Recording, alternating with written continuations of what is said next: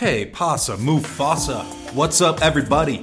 Welcome to the Mycopreneur Podcast. I'm your host, Dennis Walker, and today I'm honored to welcome back one of the pioneers of the global mushroom industry, an individual who's been cultivating mushrooms professionally for five decades now, and someone who clearly knows a mushroom when he sees one. Everybody, please welcome Jeff Chilton of Nammex back to the Mycopreneur podcast. What's happening is companies will put mycelium onto sterilized grain, grow it out, then they'll dry it, grind it to a powder, and sell it as mushroom. And this has been going on for quite a long time. And I was just like, this can't be allowed to continue. And one of the things that I did at that point in time, I had a, a test where I could test these products for not only the beta glucans in there, which are very low in those products, but also for starch.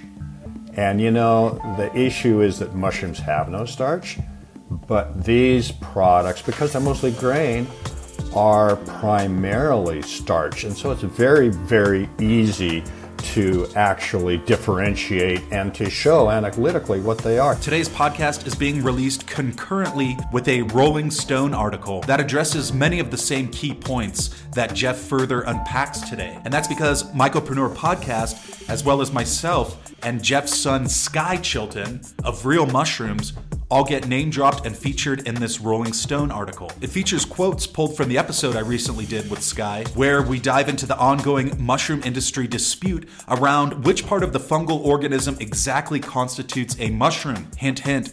I've never met anybody who consumes psilocybin mycelium, and neither have you probably. So, we're gonna dive deeper into this incredibly important discourse today, which quite literally has billions of dollars at stake and pits some of the mushroom industry's biggest brands and names directly against each other. This podcast is brought to you by MycroBoost, purveyor of premium quality mushroom supplements, produced to the highest standards, and of course, only made using fruiting body mushrooms. None of that mycelium on grain business. Check out MycroBoost, M Y C R O B O O S T.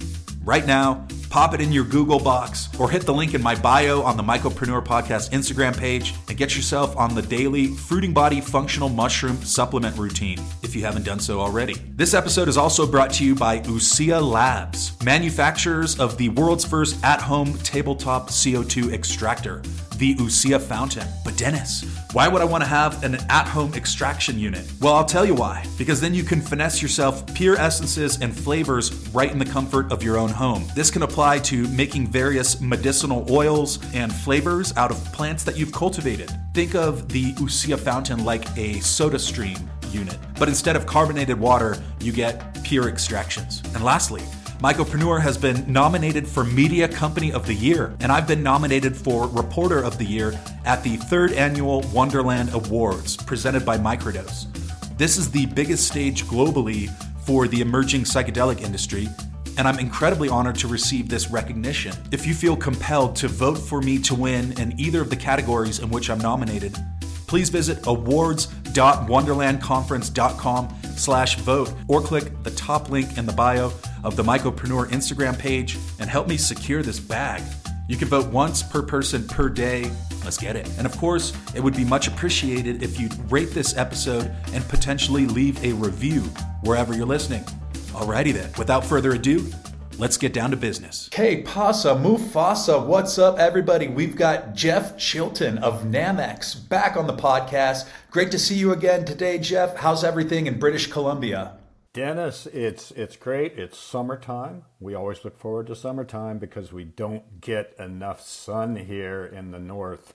So um, it's been a, it's a nice season so far. Lots of sun. Wonderful. Well, Jeff, I'm thinking of launching a myceliated oatmeal brand that just does breakfast products made with myceliated oats. Should I be able to market this product as mushroom oats? Why or why not, Jeff?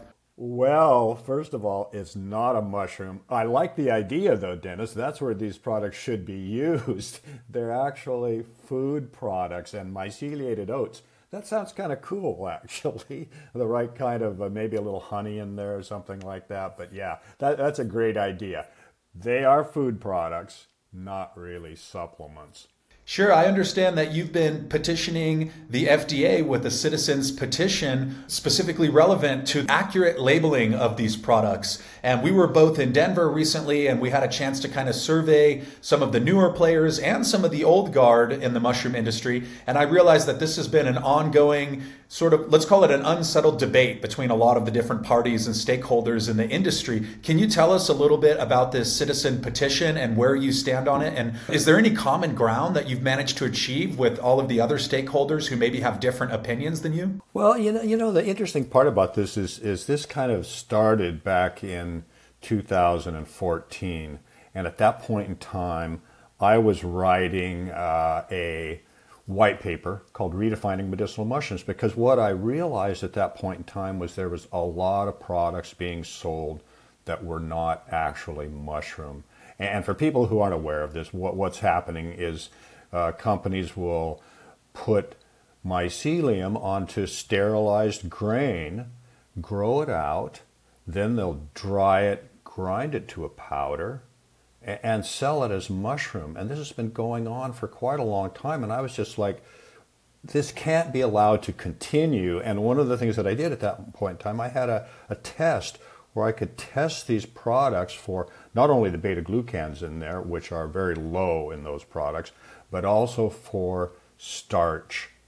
And you know, the issue is that mushrooms have no starch, but these products, because they're mostly grain, are primarily starch. And so it's very, very easy to actually differentiate and to show analytically what they are. Now, I went to American Herbal Products Association in 2017 after a number of years with my white paper where nobody was really paying any attention to this issue. And I said, okay, let's get together, uh, stakeholders, and let's address this issue.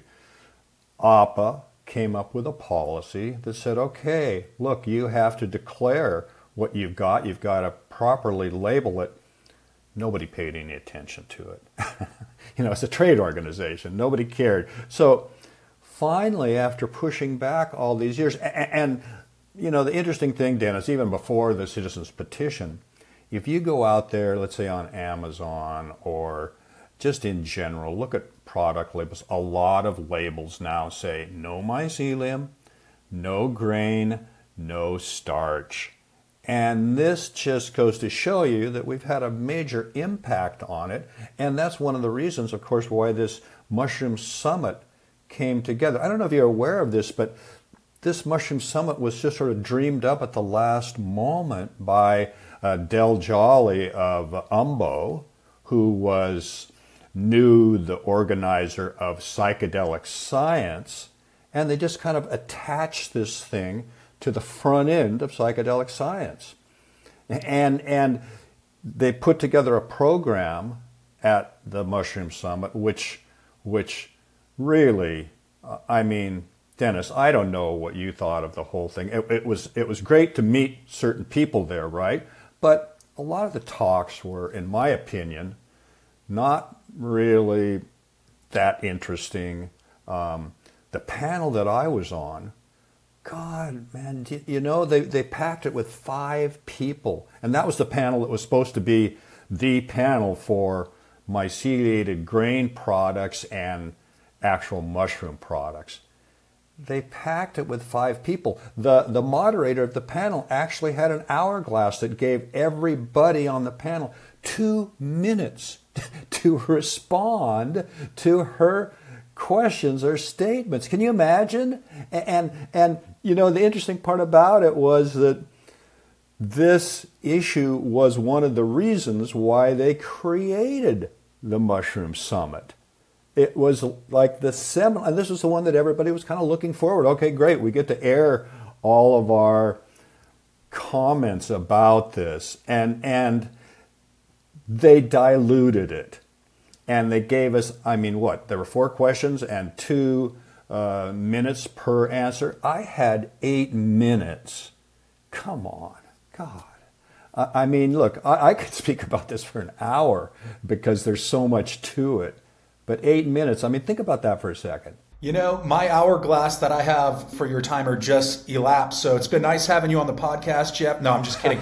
you can talk as much as you want here. It's one of the nice things about having an independent platform here. And it is a super important issue that a lot of people want clarity on because one of my takeaways from the Mushroom Summit and just being more directly involved in this space and industry over the last few years is the explosion of interest in mushrooms and as a consequence of that, you have a ton of new players who have come to the market. And whenever that happens, of course, you're going to have opportunists, you're going to have you know competing narratives and, and trade organizations who want to amplify certain narratives. And then we've got Nammex and Jeff Chilton, who have been exclusively devoted to the science of mushrooms and the industry of mushrooms since the 1980s, honestly, for as long as I've been alive. So it's worth at least giving you a little bit more of an expanded platform here without time requirements. Can you punch in a little bit on some of your takeaways from this explosion of interest over the last few years of all these newcomers, all these new brands, new trade shows, new organizations, new summits, etc.? What are some of the challenges and the opportunities that this explosion of interest around mushrooms has brought to an organization like Nammex? Well, you know, uh, first of all, one of the things that Nammex has done that no other companies have done is we do a tremendous amount of analysis. And that's really the key to any herbal product, any product in general, food product. Analyze it for the important compounds. Be able to provide a profile that guarantees, for example, to our customers that yes, you are getting a genuine mushroom product. It has the compounds that should be in there, like beta glucans. Um, which is the most important compound of all. That's a compound that actually makes a mushroom medicinal or functional. Without beta glucans, it just is not a medicinal mushroom. And there's a tremendous body of information on that. We can measure beta glucans. So we do that, and every single product we sell will come with a guarantee of not less than X amount of beta glucans. Uh, we also measure for ergosterol, which is the fungal sterol. So th- that's just like our cholesterol. When you measure a mushroom product, there should be a certain amount of ergosterol in there. If there isn't, you can almost say this might not even have any fungal matter in there. And then we measure for a third compound called ergothioneine, which is a really cool longevity compound that mushrooms produce one of the highest amounts of this compound of any food. So we build a profile of every single mushroom that we sell. So all the species have a profile. We can test every lot that we manufacture against that. We can test these products, myceliated grain products, with that same battery of tests. And one of the things about about the Mushroom Summit, like you said, there's a lot of new players there. And somebody was spreading this idea that, oh, there's no standards for mushrooms, and oh, nobody knows exactly, and totally, totally false. We've had these standards in place for six, seven years, and that was what came out of my white paper in 2015, where I said, there are no standards. We need them. We're going to provide them. And, and the industry has taken note of that. But at the same time, if you look at these companies that produce this myceliated grain tempeh like product, you will find that none of them give you any actual analytical information about their products, with the exception of polysaccharides. And that's what's so interesting because beta glucans are polysaccharides, but so are starches. So if your product has a lot of starch in it from either a carrier or grain, it's going to be very high in polysaccharides. And so these companies will say, oh, our, our, our uh, products are full of polysaccharides. And you're just like, yeah, starch. So that's the other part of it that we have to educate people about is look, polysaccharides are just a metric that is useless, absolutely useless. And so in that sense, Nammex has provided this profile of what you should see in a functional mushroom product. If you don't have these compounds in there, well, you probably don't have a functional mushroom. And this is especially true of beta glucans. And, you know, one of the funny things about this, this summit, on my panel, five people, well, Christopher Hobbs was on there too, which was great. Christopher's a really nice guy. He's written books on medicinal mushrooms. And look, as you remember, I held up a reishi and a chaga and and I also held up a bag of this myceliated grain which I had brought with me and said some people are saying this bag of grain is a mushroom. And, and, you know imagine imagine for example a chaga. And you've seen chaga right? It is this gnarly black thing, and that black outer rind is melanin, and inside is is uh, um, broken down woody tissue with next to no fungal matter. I mean, maybe 10% of mycelium. And you look at this chaga and you go, okay, you can't grow it; it's only wildcrafted. But they grow the mycelium that has uh, colonized the birch tree to produce the chaga. They grow this mycelium on grain and say, this is a chaga. Can you imagine that? They're actually claiming that that bag of grain is a chaga, for God's sakes. Well, it's nice to have someone who can kind of frame this in such a clear and concise way that people can relate to it. And I did think that was a wonderful example of can you point to which one is the mushroom? You hold up a mushroom and you hold up a bag, and you know it passes the litmus test there.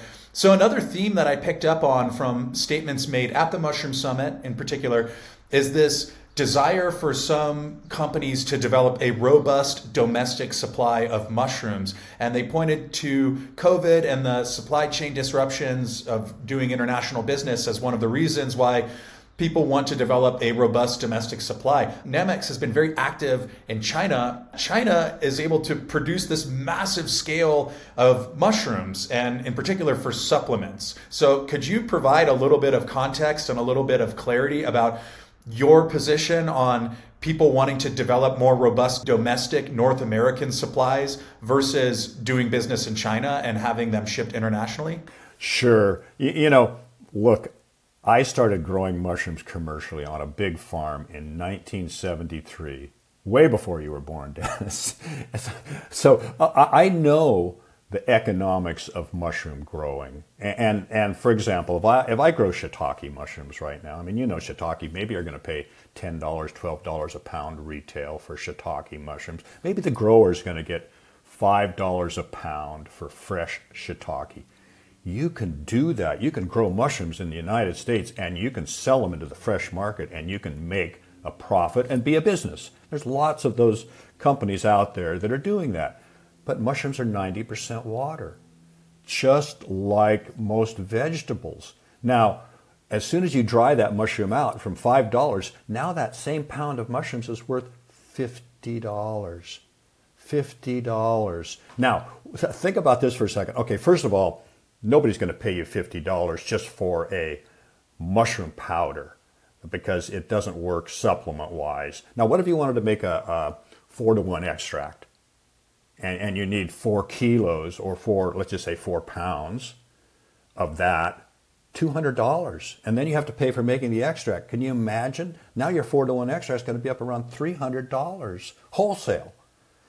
So so the basic issue is that it's not economical to grow mushrooms for supplements. Only the only way you can really make it happen is if you're a small grower or, or even a larger grower, doesn't matter, and you supply that to a local herbalist making their own tinctures, selling it to their customers. That'll work that'll work because there's no middleman in between. There's not trying to get into the stores or anything like that. Even if you were selling it direct, you couldn't do that on a large scale. So this is the major issue. And look, I I thought it was wonderful. I met some great people there who were growing mushrooms. Like there's a, a group now that's growing lion's mane in Olympia, Washington. And I thought I saw a picture of their farm. It was like, damn, that is fantastic. Now, they're not going to be selling those into the supplement market. Believe me. Possibly you could sell if you had what we would call in the industry off grades, something that doesn't meet the spec for a fresh mushroom.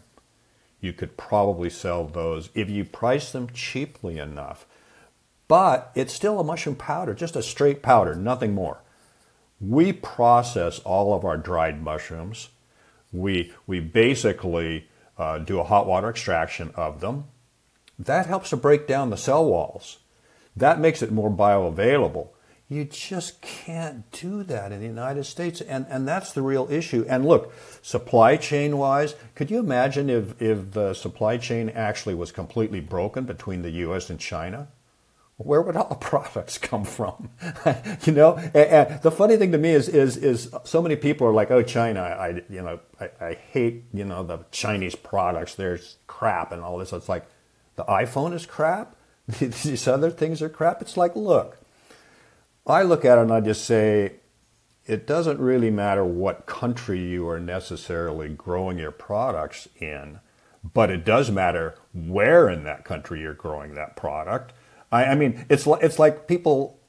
Do you realize that all of the chemicals that are sprayed on your food in the United States, chemicals that you don't even know about, and, and unless you're eating organic, man, I mean, even right now, the glyphosates, they don't even want to talk about the glyphosates that comes from Roundup on all the crops in, in the U.S. and, and worldwide.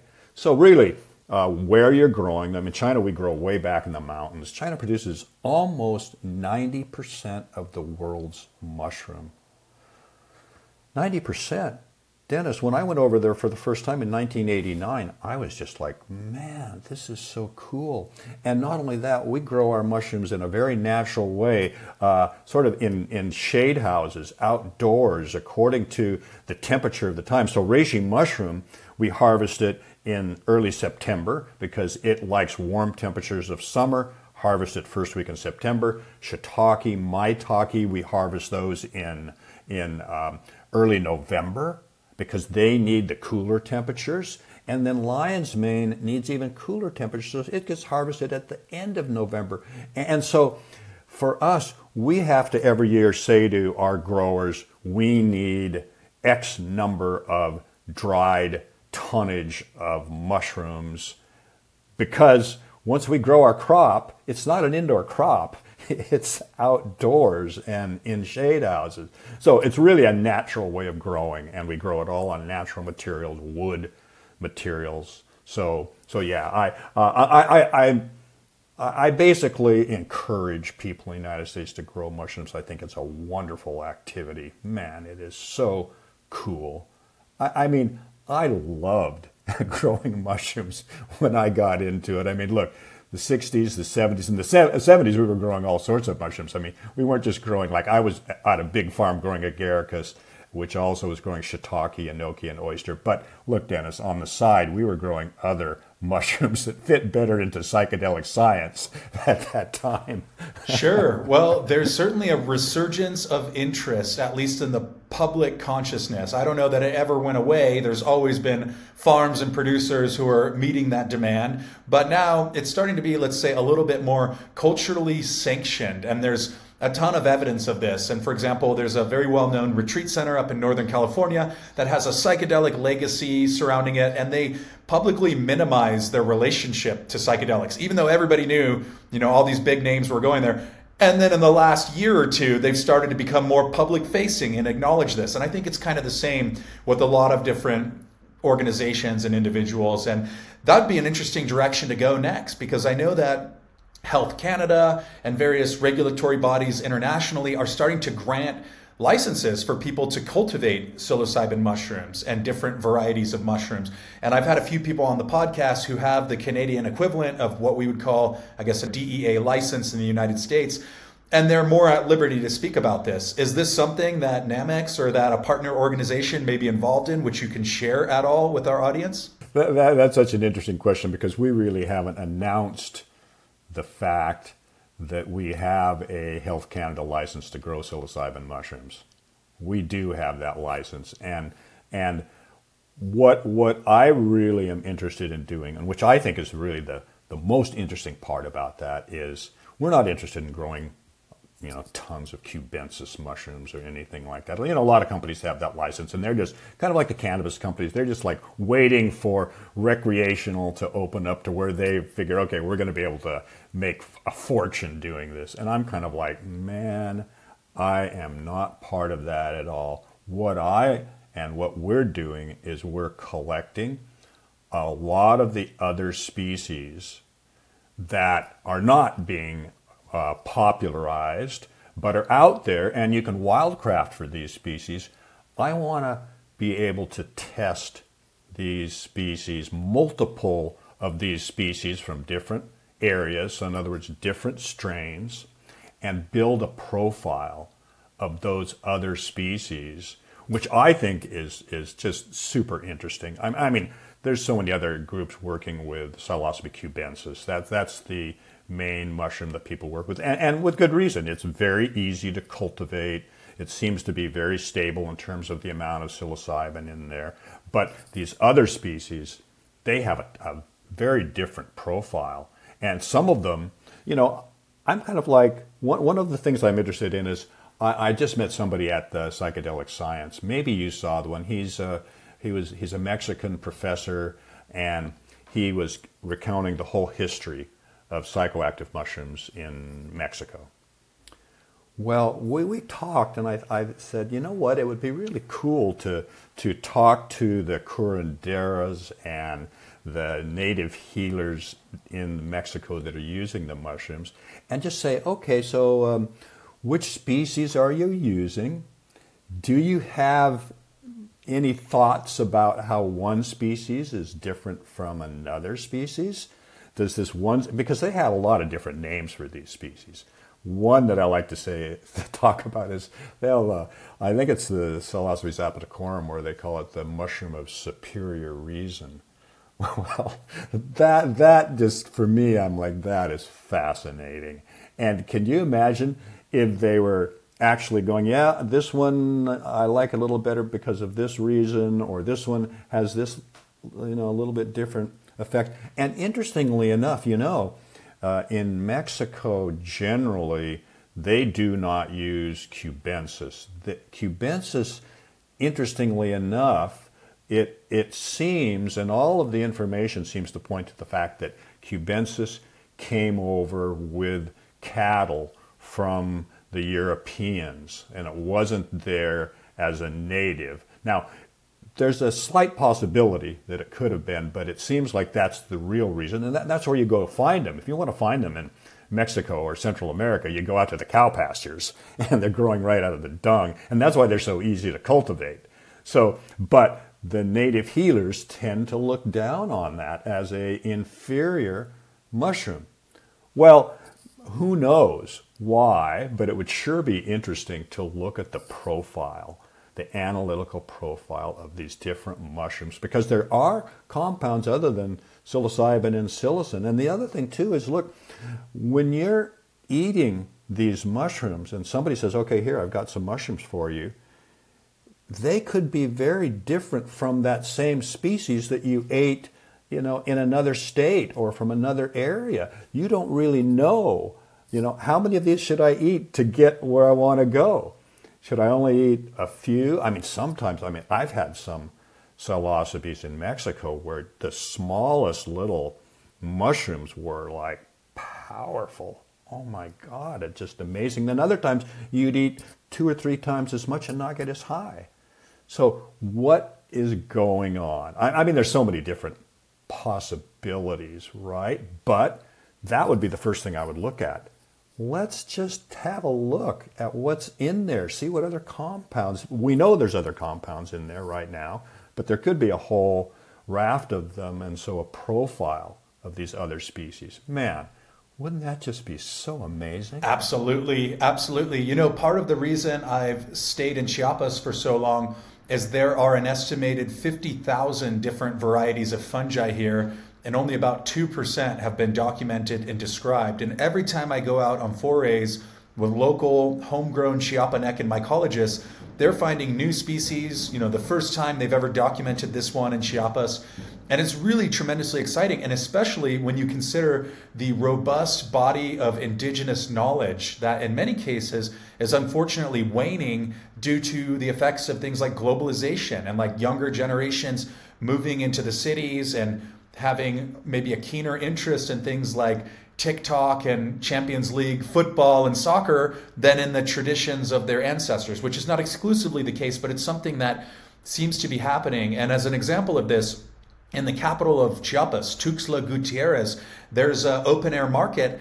And some of my local friends who are born and raised in Tuxtla say that there used to be dozens of wild mushroom vendors, and now there's only a handful of them left because the demand for a lot of the wild mushrooms that have been foraged has has subsided for a number of reasons. There's actually active government educational campaigns discouraging people from foraging wild mushrooms. And I've seen these large banners that will very clearly state that it's dangerous, don't do it, there's poisonous mushrooms. Of course there are poisonous mushrooms. We have Amanita phalloides and death caps, but there's also a tremendous amount of knowledge pointing towards which mushrooms can safely be consumed. And thankfully, there are quite a few, a rising tide of activists and environmental educators who are working with this and trying to keep this flame alive.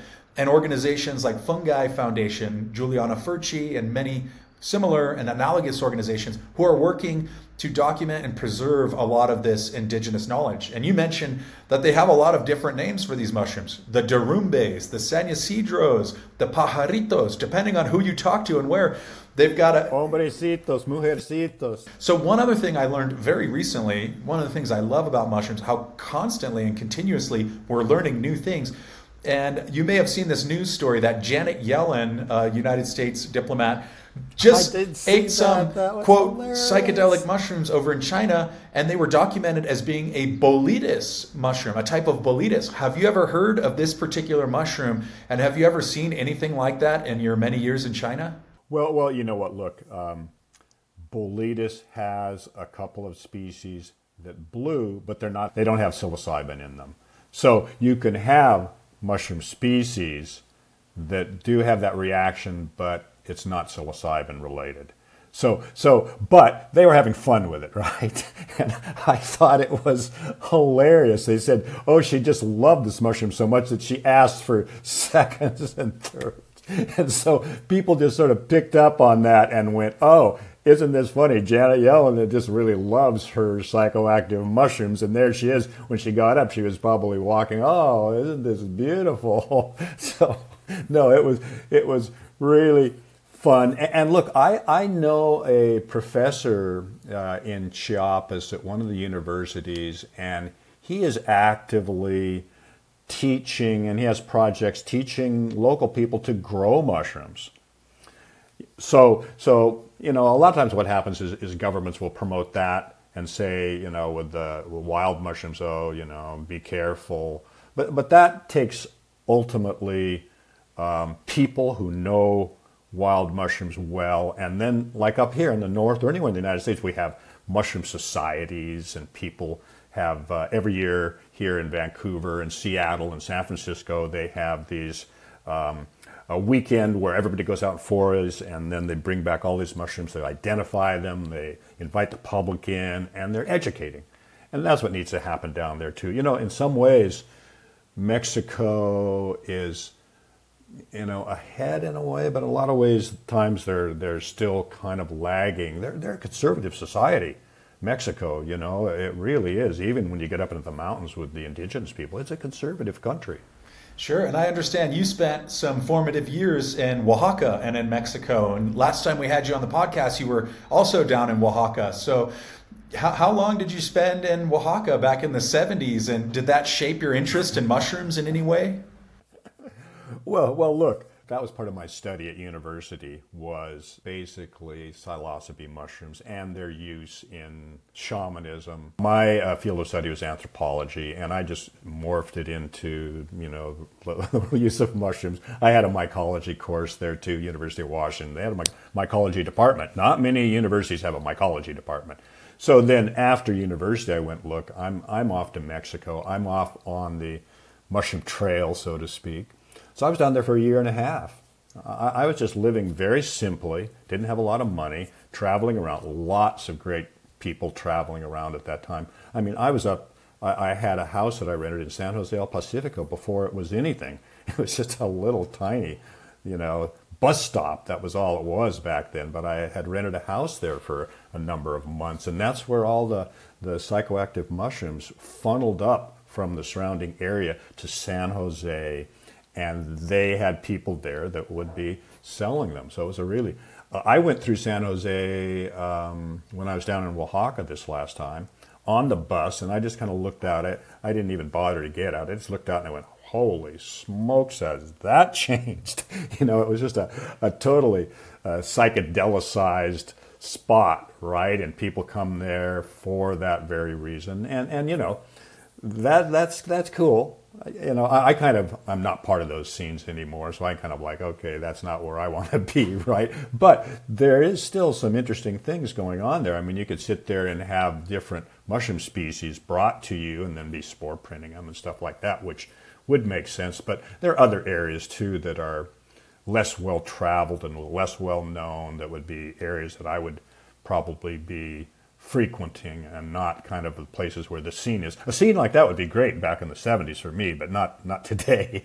I'm kind of like not in that particular arena anymore. But but you know, um, it's just interesting that Mexico, even though the mushrooms are illegal, allows this to happen and, and I'm sure they they allow it just because they're like, well, it's bringing in revenue, and the local people in the community are doing well. The only thing I, I don't like about it either, as an anthropologist, is what happens is that all of a sudden the mushroom, which you know it's a sacred mushroom, becomes commoditized, and now locals are making money and building businesses, and that kind of creates an artificial situation in those communities.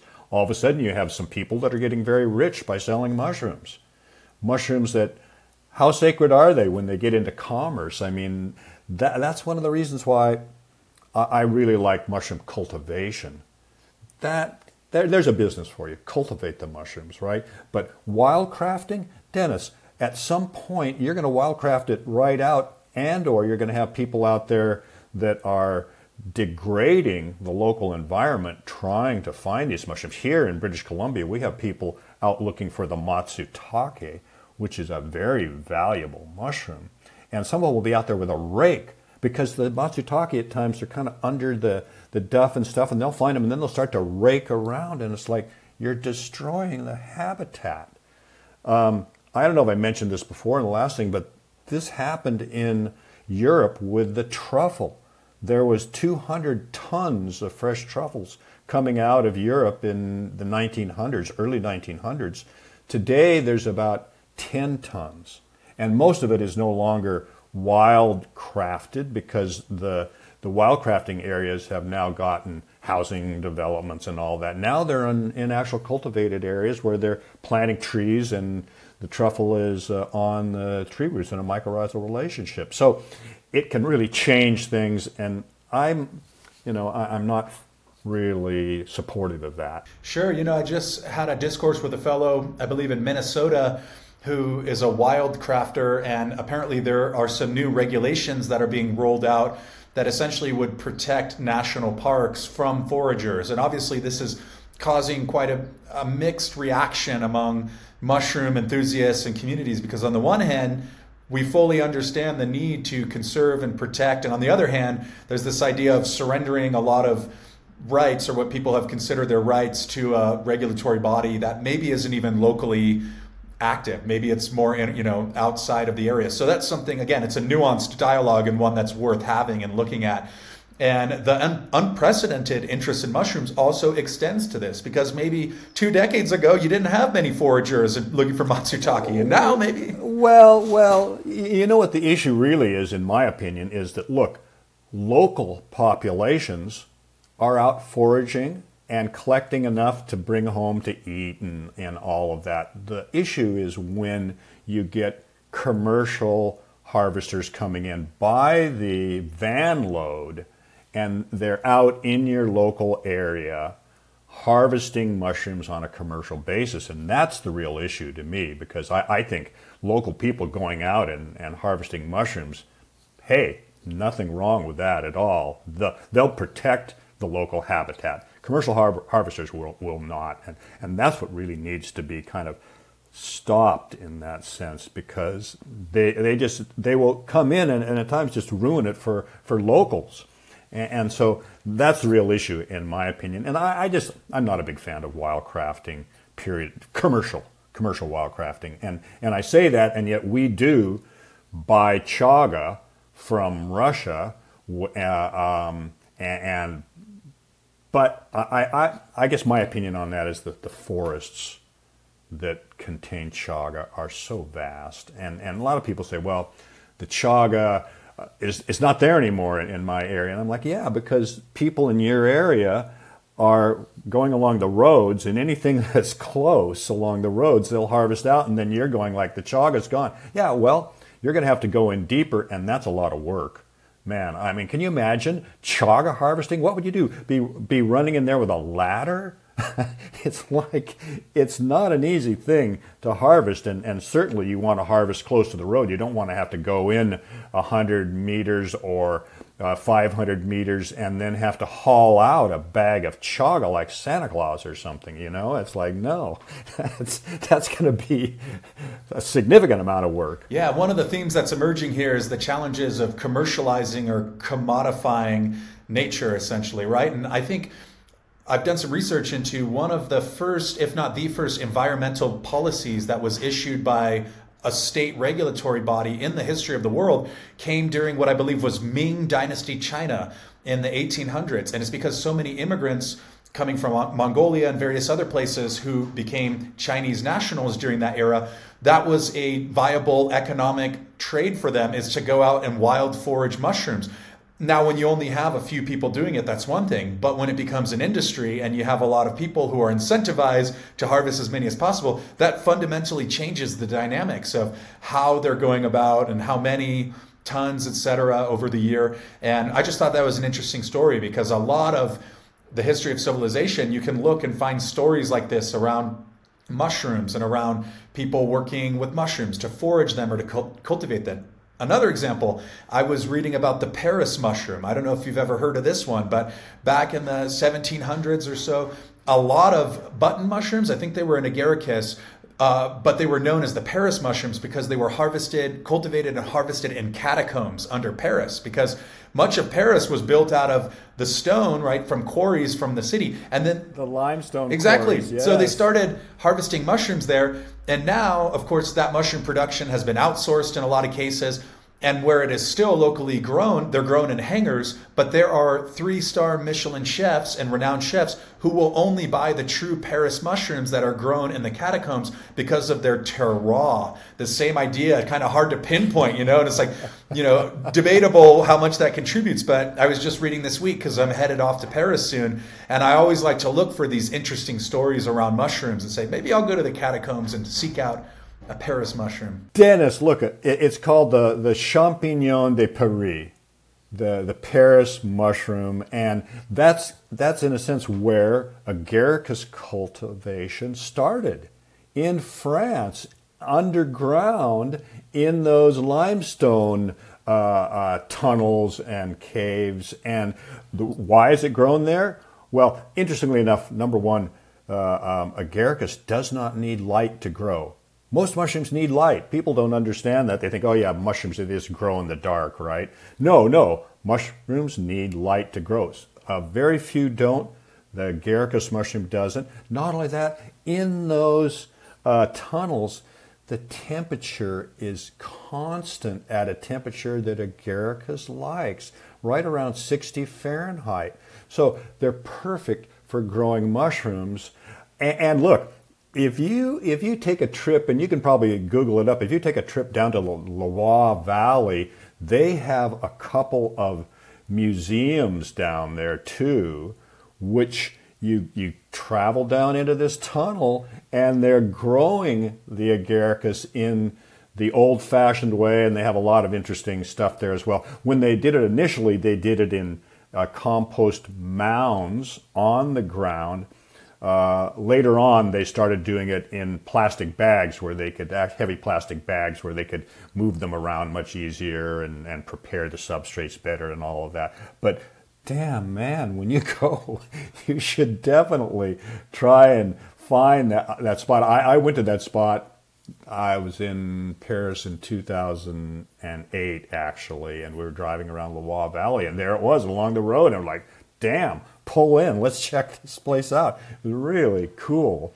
And who knows, there might be some other mushroom farms that are still grown in the, the limestone caves that you could look up, and they, they would probably be doing tours and stuff like that. Yeah, you've had a lot of interesting mushroom travels in your day, both you know for the business side, but also for going to these conferences. I understand that there was a big conference in Belgrade, Serbia recently that I unfortunately couldn't make it out to. That I hope to make it to the next one of course, China, Mexico. Last time I talked to you, I think you were even in Tasmania. I don't know if that was mushroom related, but can you talk a little bit about the mushroom conference landscape? Because I know that there's a big one that happens in Amsterdam every couple of years that your son Skye mentioned he was at.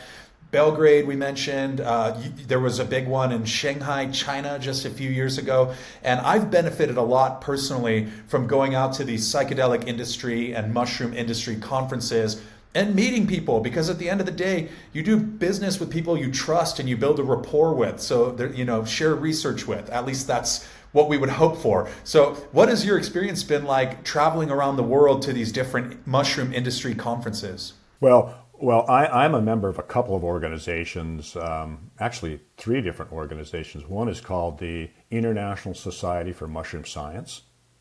And and, and you know um, I, I went to the first conference with them in 1979 in France, Dennis, and and it was just so amazing. Uh, one of the uh, activities that we did is we went out to a truffle farm, and there was a local guy with a pig on a leash, wandering around, and the pig would find where the truffles were. And they also had a dog, a small little French poodle, that was also trained to find the truffles. So, International Society for Mushroom Science, they hold uh, uh, their conferences every four years. Listen, the next one is in February in Las Vegas. Uh, another one, which is a newer organization that uh, started up in the, uh, the, I believe around 2000 or something, called the um, International Medicinal Mushroom uh, Society. So, um, and they, they have their conference every two years. That's what was in Belgrade. And the one prior to that was one that we went to just before uh, COVID, and it was in China and um, 2019. And the difference is between that and, let's say, the Mushroom Summit. These conferences are for mushroom scientists from all over the world and, and mushroom growers, commercial mushroom growers primarily.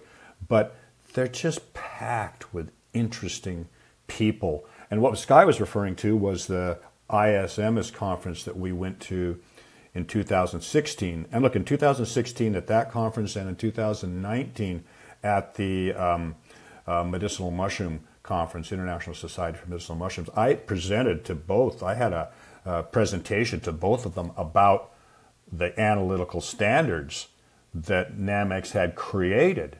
And so there's lots of scientific papers being presented, lots of interesting scientists to talk to. Totally different conference than, let's say, the Mushroom Summit, which was not science oriented, so to speak, at all. Um, uh, and these are international people from around the world. Um, they're th- you're there for three or four days, and and normally they also have these these side trips, um, which are some of the more interesting parts of it. Like in 1986, I was at a conference, uh, ISMS conference in Budapest, and at that point in time, oyster mushrooms were just coming on as a big thing. And in Hungary, they were w- way out in front of everybody else in terms of growing oyster mushrooms. So, yeah, those two. And then there's one more that's the, um, what's that one? Is a society, the International Society for Mushroom Biology and Mushroom Products. And, so I've been to multiple conferences all through the years, and these things were just great. And I love the fact of, you know, look, China is actually where all of the major research is going on right now. I mean, they have numerous mushroom research centers. In the United States, we have one, Penn State University. Uh, I went back. I went to a conference there in 1973 because they had a course every year at Penn State. At that point, they had 10 mushroom scientists working there, and the reason was because Penn State University is connected to the largest commercial agaricus production center in the United States, Kennett Square, Pennsylvania. They had 10 scientists. Today, Penn State has one, one mushroom scientist. And, so, and nowhere else in the United States do they have an actual uh, organized uh, in a university mushroom set of people that are actually studying mushrooms and helping out commercial growers. China, they have 10 of these types of facilities. They have conferences all the time. They have uh, tens of thousands of mushroom growers, lots of small growers.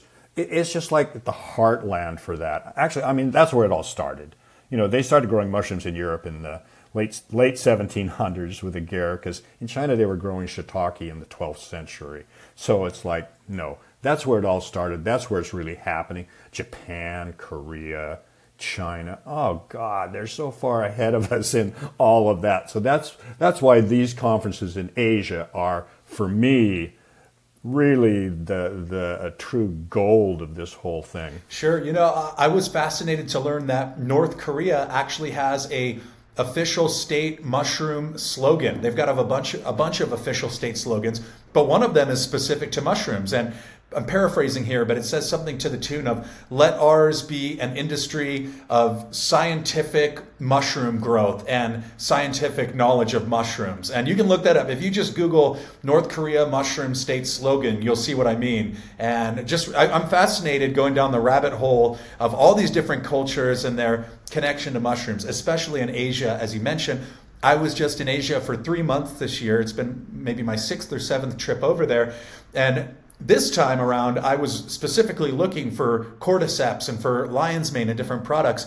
And as you well know, Jeff, it is extraordinary how ubiquitous and how available a lot of these highly specialized mushrooms that you don't see the fruiting bodies of in the United States. You see them over, you know, I've been to China, last time was 2006, it's been a while, but like Taiwan and Korea and Thailand, you go into these little health food stores and you'll find a dozen different varieties of cordyceps grown on different mediums. And you're buying an ounce of cordyceps for you know two or three us dollars where here in the States, if I want a half ounce of cordyceps, somebody might ask for $50 for that, right? And that's if I know someone. That's not, you're not going to find that in a Whole Foods necessarily. So, my, my question here is do you foresee a future in which the North American market and retail stores catch up a little bit? And are we headed in that direction? Or do you think that the supplement market is where it's at?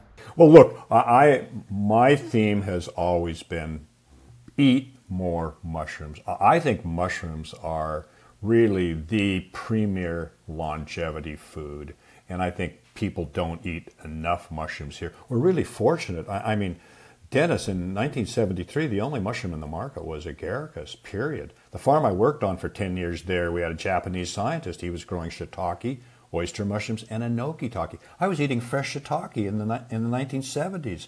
It was amazing. Today, Finally, if you're in the right place, you can get fresh shiitake, fresh maitake. Lion's mane is starting to, to appear in the market. You can get a shimeji's.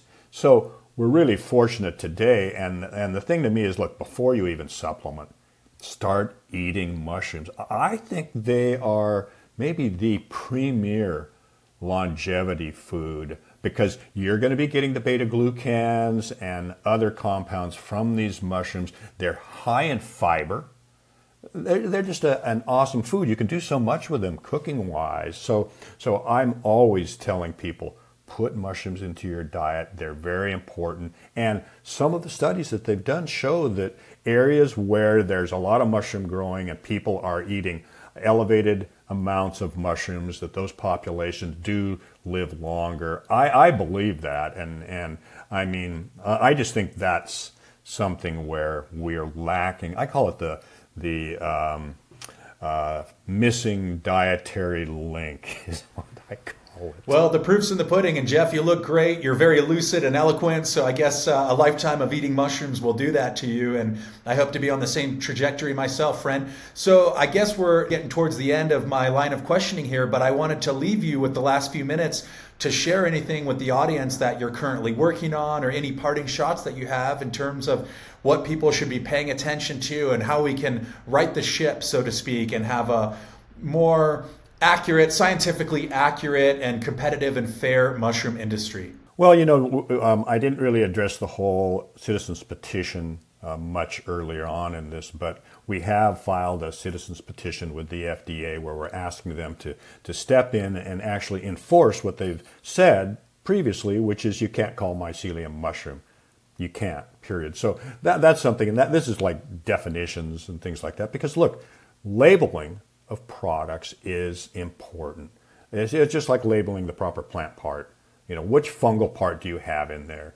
Don't say it's mushroom if it's not mushroom. Don't say it's mushroom if you've fairy dusted with mushrooms. That is just deceitful. So that that's one of the major things. The other thing, Dennis, that that I really want to sort of talk about just uh, briefly here is that we are coming out. We have just got brought a new product to market, which is a high vitamin D mushroom uh, uh, powder. And this is essentially, uh, you know, mushrooms are really high in this compound called ergosterol. That's the fungal sterol. If you place it under a UV light, that turns into vitamin D2. And we've been able to get 15,000 IUs per gram of this product and it's just amazing. So that's something i mean can you imagine if you're getting your uh, vitamin d actually from a natural product? You're, you're consuming that i mean you do it probably in a supplement form. Mushrooms themselves don't have a lot of vitamin d but this ergosterol is much like our cholesterol.